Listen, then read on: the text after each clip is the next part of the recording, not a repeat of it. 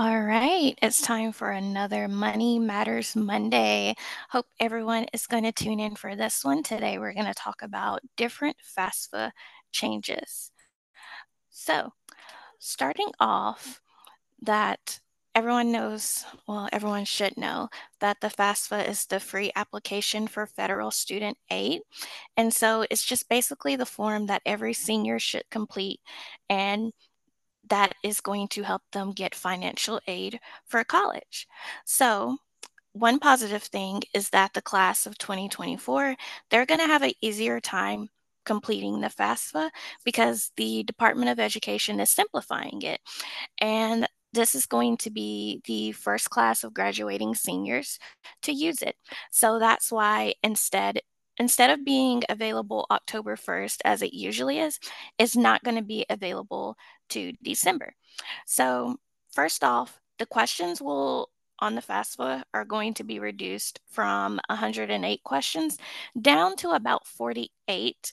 And for some people, it may only be 36 questions because it's just a bunch of financial information um, that you're going to have to report from the IRS, like your tax records. Um, also, they're changing the formulas to see who really qualifies for financial aid and how much they will receive. And the changes, all of this is going back to like 2020 when they actually passed these laws for the changes to become effect and now they're becoming effect. So the pro- the goal is to make the process easier, but you know there's going to be some kinks in the system because again, the form's only going to be available in December. And that's like three months later than what it usually is. And then, like, usually parents and students have had time to complete it because most colleges, universities don't have deadlines until, like, you know, early January. But now, since the form is avail- available early December, the parents and students are going to have to really work together to meet those deadlines. Um, also, with the new formulas, they are going to emphasize wealth instead of cash flow, what people will receive.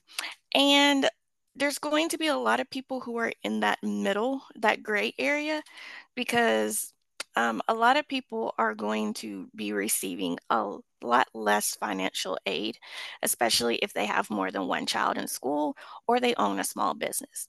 So let's just dive right into some changes that people should expect. So, um, number one, the parents and the students have to create a student aid account to get a FSA ID before completing the FAFSA.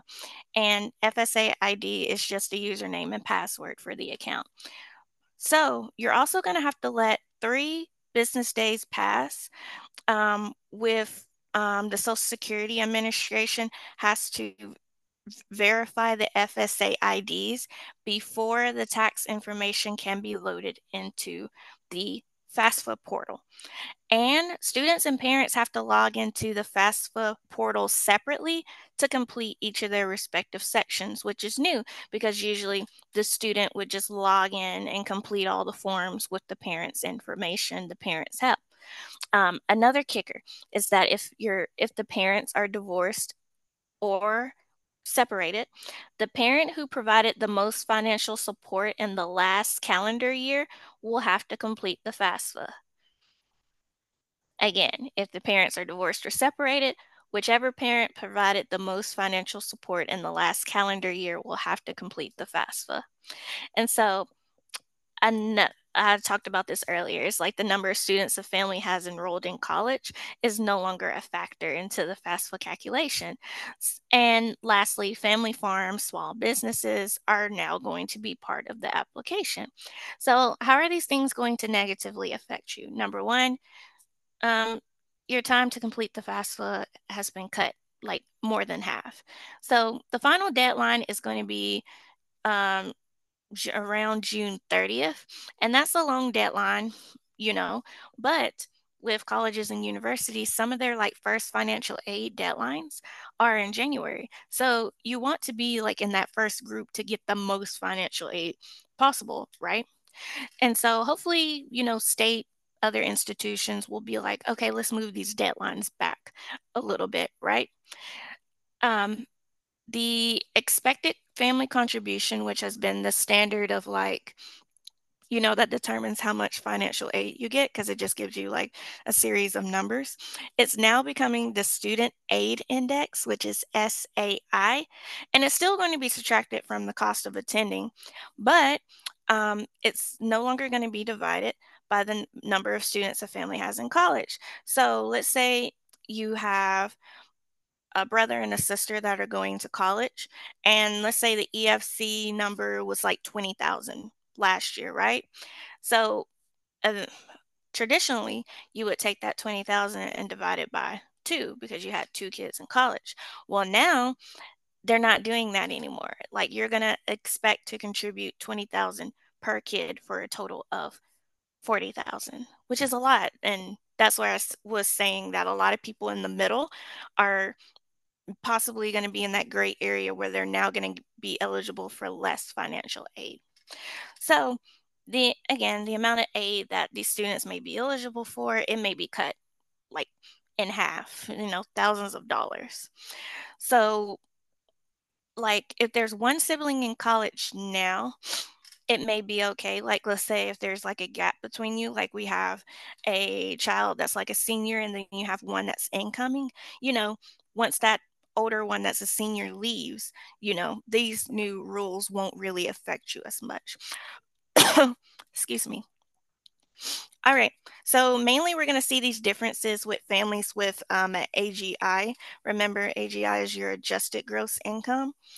Um, around 60,000 and if they own small farms, small businesses with fewer than 100 employees, they're going to have to include that as part of their financial assets on the FAFSA, which is kind of ridiculous, but this is where they're targeting wealth and not exactly your cash flow. So let's just say a family, well, this is an example, a family with a farm, they have valued at 1 million would be expected to contribute more than 7600 towards an education. So but under the new rules that same family would be responsible for more than 41000 and that's possibly going to make a lot of students eligible for some federal and state aid programs and probably more reliant on student loans at this point. But there are some benefits to these changes. So number one um, you're going to have well, after this year, you're going to have more time to complete the simpler form. Again, this is the first year. So it's going to be a lot of, you know, kinks to work out in the system. Um, hopefully, with this shortened process, they are estimating that it will increase people who actually go to college because they'll actually be willing to fill out the FAFSA. I know when every year I had to fill out the FAFSA, I hated it. so, um, a study by NerdWallet found that the high school graduating class of 2018 missed out on approximately 2.6 billion in federal aid because a lot of the eligible students did not complete the FAFSA.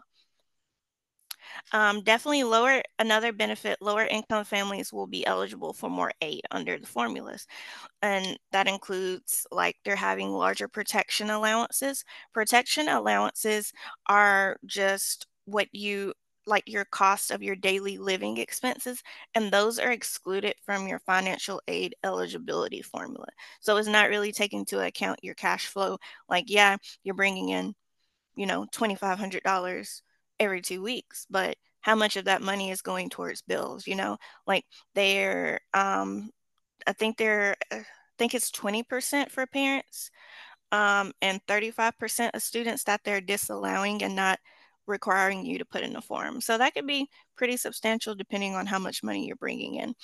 Also, there are automatic Pell Grants based on your income and household side.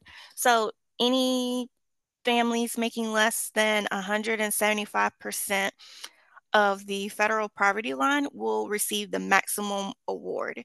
And then there will also be minimal grants for students if they're like in the any percentages after that, like 275%, 350%, or 400% uh, below the poverty level. And that just also depends on the household structure. So it's going to make it easier for a lot of people and quicker for to know that they're eligible for financial aid. And let's see, lastly, oh, uh, here's another biggie. um, for people incarcerated students and students who have been convicted of drug related offenses, they're going to be eligible again for financial aid because as you know, if you have certain things on your record, you're eligible for financial aid, but that won't be the case anymore. And then um, also, there is going to be negative contribution scores. Uh, traditionally, the EFC would just show zero. And that was just like, oh, this family's not projected to be able to contribute anything to this education. And that would usually get you the highest Pell Grant, which was cool. But um, now the contribution amounts could be as low as minus 1500 and then although financial aid can't exceed the cost of college attendance the negative score could help you could help the college pick out who are the neediest students like you know for example like work study uh, you may be more easily to get into that pro program all right so we're not going to go through this whole presentation honestly because um, if you can see, it's 246 pages. Yeah, we're not going to go through all of this, but this is just a form preview that is straight from the Federal Student Aid website. I am going to go over the overview. I'm going to talk about the dependent student invites the parent, and then we are going to jump these sections because these are special sections, and then we're going to go to the summary. All right, so this is if you are a dependent student invites your parents. If you are, typically the rule is you are a dependent student if you are under 24 and you receive more than half of your um, support from your parents. And that is a, uh, that is an and statement, like you are under 24 and you receive. There are some people you like if you are supporting yourself like fully, with no support from your parents, but you're up under 24, you can typically like appeal to be seen as a independent student like for example students who like have no contact with their parents you know this may make them eligible for financial aid but no they can say like hey no i've been providing my aid since i was like 18 i left home and you, there's a process you're going to have to go through that touch base with your institution, education where you want to go to. All right, so dependent student invites a parent. So this is going to be what the form landing page looks over here to the right. So you're going to go see 2024, 2025 FAFSA form. You're going to start a new form probably if this is your first time. But if you're, you know, second year, third year in school, you can do the um, edit existing form. But for these purposes, we're starting a new form. All right, so then this is where we get to the login. So you start a new form. You are going to log into your account.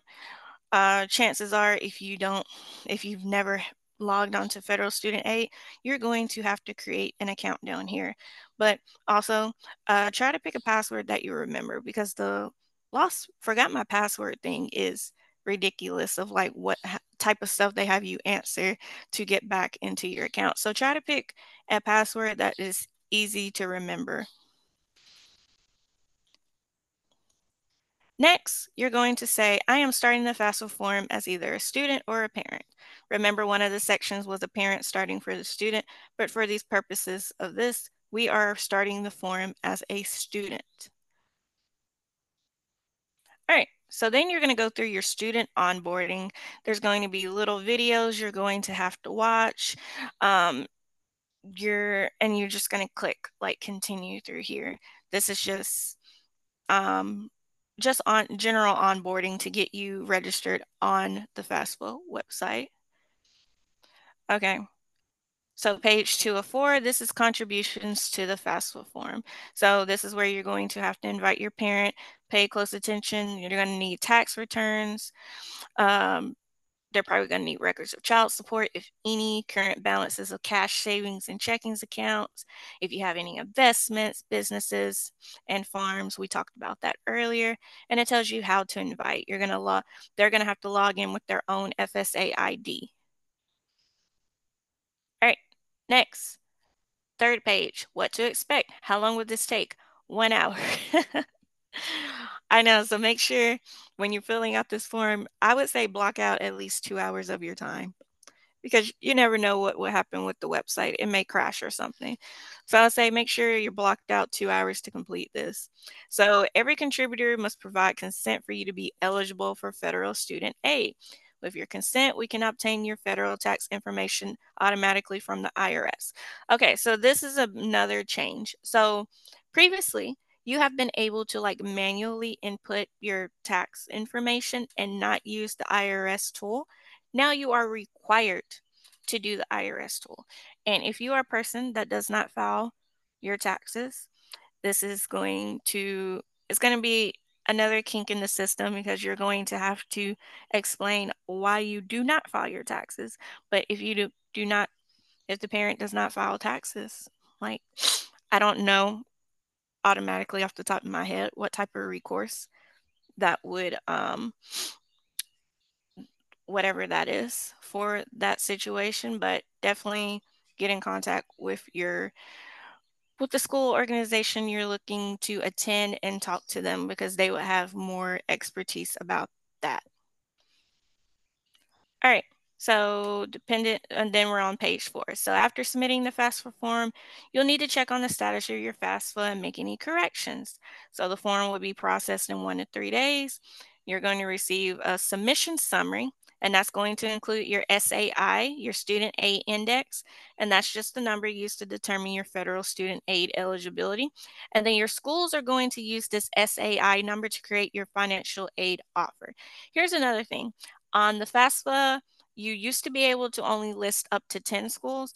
Now you're going to be to list up to 20 schools.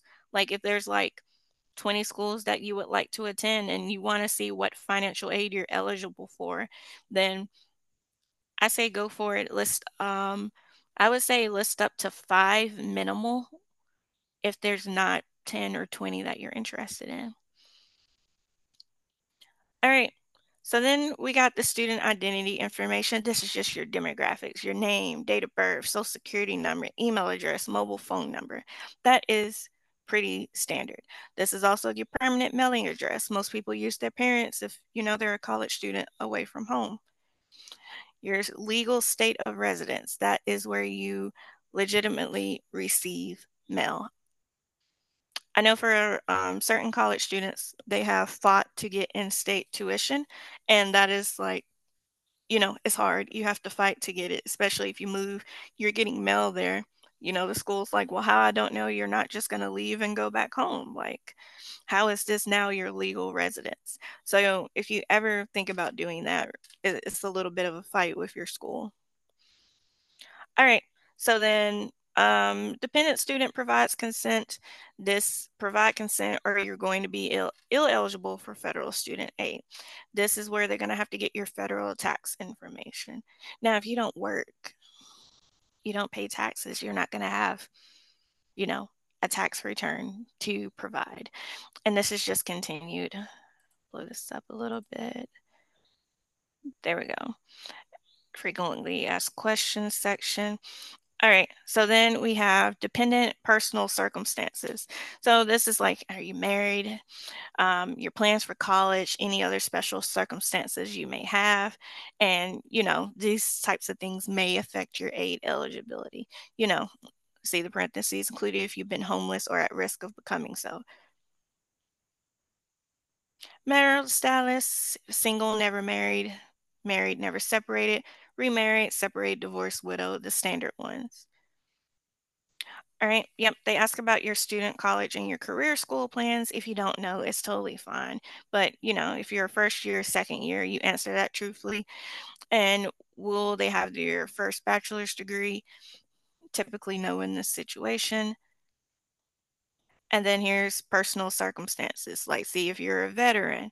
Anytime since the student turned 13, they were a ward of the court, they were in foster care. These get into more specialized circumstances. Like this one, they were in legal guardianship or someone other than their parent or step parent, like if you were with your grandma. Okay, here you go. Anytime this is homelessness. Unusual circumstances. This is what I was talking about earlier. You're left home due to abusive or threatening environment. Been a victim of human trafficking. See, do any of these circumstances prevent from contacting their parents or would contacting their parents pose a risk to the students? If this is you, you're going to say yes. If not, continue on. All right. So then they're going to give you a dependency status based on your answers. So see, you're a dependent student. We assume parents of dependent students will help pay for their education if they're able. So then they're now this is where they're going to pull in information about your parents. So are the student parents unwilling to provide their information, but the student doesn't have an unusual circumstance that prevents them from contacting or obtaining their parents' information? If yes, then the financial aid administrator is going to determine their eligibility for a direct unsubsidized loan. But if no, this is where we get into talking about your parents section. And then, you know, they're going to ask questions like, are your parents together? Are they divorced? Are they separated? And then you have to invite them into the actual FAFSA form. They're all about demographics, your gender, are you transgender, your race, your ethnicity. Are you a U.S. citizen? Did your parents attend college? Was your parent killed in the line of duty? High school completion status? All of these are pretty basic things that you should be able to do. But just to give you a showing. All right, and then this, they want to know your high school information. You have to confirm your high school information. Then we're going to get into your finances. They want to pull in your 2022 tax return. They want to know about if you have any assets, like your cash, savings, and checkings accounts. And then you're going to select your colleges that you want to send. Again, you can send up, see here, four of 20 schools have been selected. You can send up to 20. Here, students can select And then you can arrange them like, you know, if you want to, like this is my number one pick, my number two pick, if you want to. All right, so now this is the review page. We've went through this. You've shared it with your two contributors, with parents. Then you're going to sign and complete your part. You sign it, you confirm that everything that you have put on this form is accurate. If you purposely give false or misleading information, you may be fined up to $20,000, sent to prison, or both. It is not worth it. Please be truthful. All right. So then upon signing the student section, you get this little nice little screen and then it's going to tell you what are the next steps, include you like tracking your FAFSA form. So now you um, the parents' turn to complete their sections. And then this is just what you need to do next. All right, so your email is going to look similar to this. They're probably going to update it, but first it's going to be like, hey, this student can't be eligible for federal student aid without your input. Help them complete the FAFSA. So if you get an email like this, I'm pretty sure it's going to change by then. This is probably just a view. All right, so then the parent's turn is going to get to log in. Again, if they do not have a FSA ID, they are going to have to create an account also. Then they're going to go to my activity page, and here you can see the first thing pops up. You've been requested to be a contributor for Raya Tran. You're going to hit get started or decline invitation if you're that type of parent but it just provides all this page is going to tell you about what does it mean being a contributor to the FAFSA form and frequently asked questions. So onboarding, same thing. You're going to get a nice little FAFSA overview video. It's going to talk about da, da, da, what to expect. It may take an hour. I'm just going through this. Okay, yeah, this is parent information. Okay, the parent is going to provide consent or the student will be eligible for federal student aid, same as the student. They're collecting your demographics. Are you married, not separated? Where you legally reside, what state? They pull in your information section. I know I'm going, I'm zooming through this, but it's just like pretty basic stuff.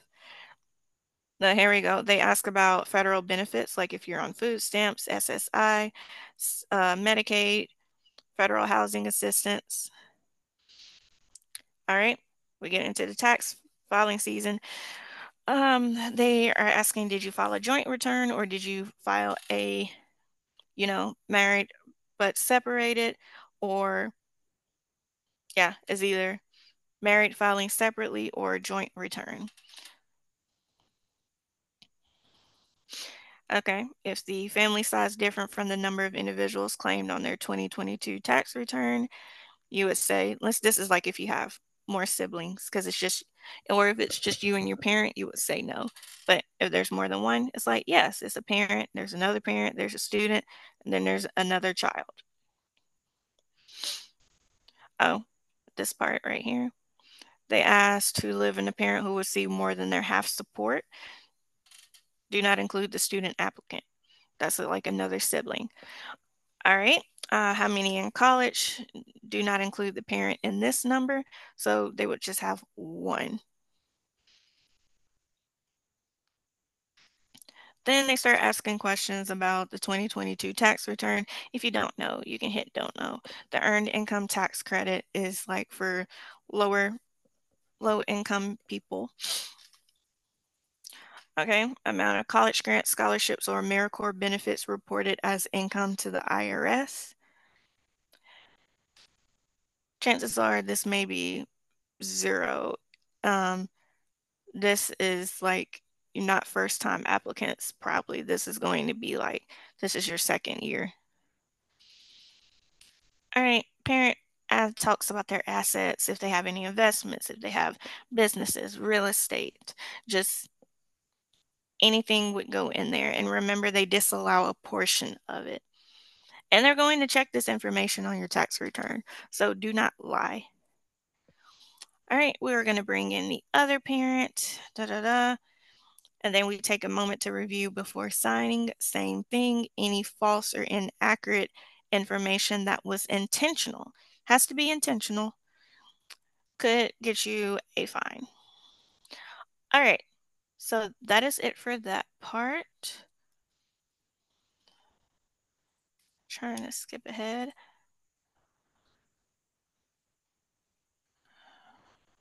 Jump too far. Okay, so this is after everyone has completed their respective sections. We're going to see this nice little submission summary landing page. So we see the application was received, we see that it was processed, and it has a data release number. So now we're going to go to our eligibility overview. This is where we can see the Pell Grant, direct loans, and work study. It says you may be eligible. This is the Pell Grant that is awarded. And then these are the direct loans that you are eligible for, but you have to repay with interest. All right, so your SAI number is used by your school to determine your federal student aid eligibility and to build your financial aid offer. So you see this person's was negative 355, and that's why they were awarded up to that 4,500 number. Okay, you can also um, look at your forms and say, oh, I made an error. You can hit this make a correction, like, you know, if you forgot to leave off a personal circumstance or something. All right, this is where you can also look at the school informations tab. You can, as you can see, you can find an affordable school because many schools, you know, they'll offer an opportunity to attend afford affordably, you know, if you're within like low income, mid income family. It really just depends. All right, so next steps, you're going to correct any errors on your FAFSA form. Make sure your schools have everything they need and look out for aid related communications from your school. And then there's going to be more resources tab over here to the right. You can visit your aid summary to see it all at once. And then keep in mind, this is only an estimate. You have to refer to your school's financial aid offer for a final determination. All right, and we also have to talk about loans because you're also going to be eligible for them. So let's say like, yeah, you can get your tuition covered, but you got to think about housing, books, what other course keys you may need for your institution. Got to think about apartment maybe and you know, working also in college that you may not want to work, you know, so many hours you want to focus on your school. So loans are a good way to supplement that cost of gap of like, yeah, my tuition may be covered, but what about the et ceteras? Okay, so if parents are un unwilling to provide their information, the student would only be eligible for a direct unsubsidized loan only. Uh, these are just other circumstances, like if they were risk of being homeless and stuff. And I think that was it. Yep, that was it. All right, so going back. Stop share. All right, so that is it for Money Matters Monday. Hopefully that's going to be helpful. I am going to put the link of this PDF in the comments so people can refer to it later. So you can probably use that as a step-by-step -step guide when you are actually applying for the FAFSA come December. And also if you have any questions, please reach out to your financial aid office. They are the ones who are going to be more trained in this and they're actually going to know and to help you. If you are undecided of where to go, then I highly recommend going to a community college first two years knock out basics and then transfer to a university because a lot of community colleges will just give out scholarships to anybody. And I mean, almost anybody if you have a certain grade. is also good if there's like a certain school that you want to get into, but you don't necessarily have the grades or anything behind you for that. Community college can be like your makeup to get your GP, get a good GPA, and then try to transfer in. All right, I'm going to let y'all go. Everyone, have a good night.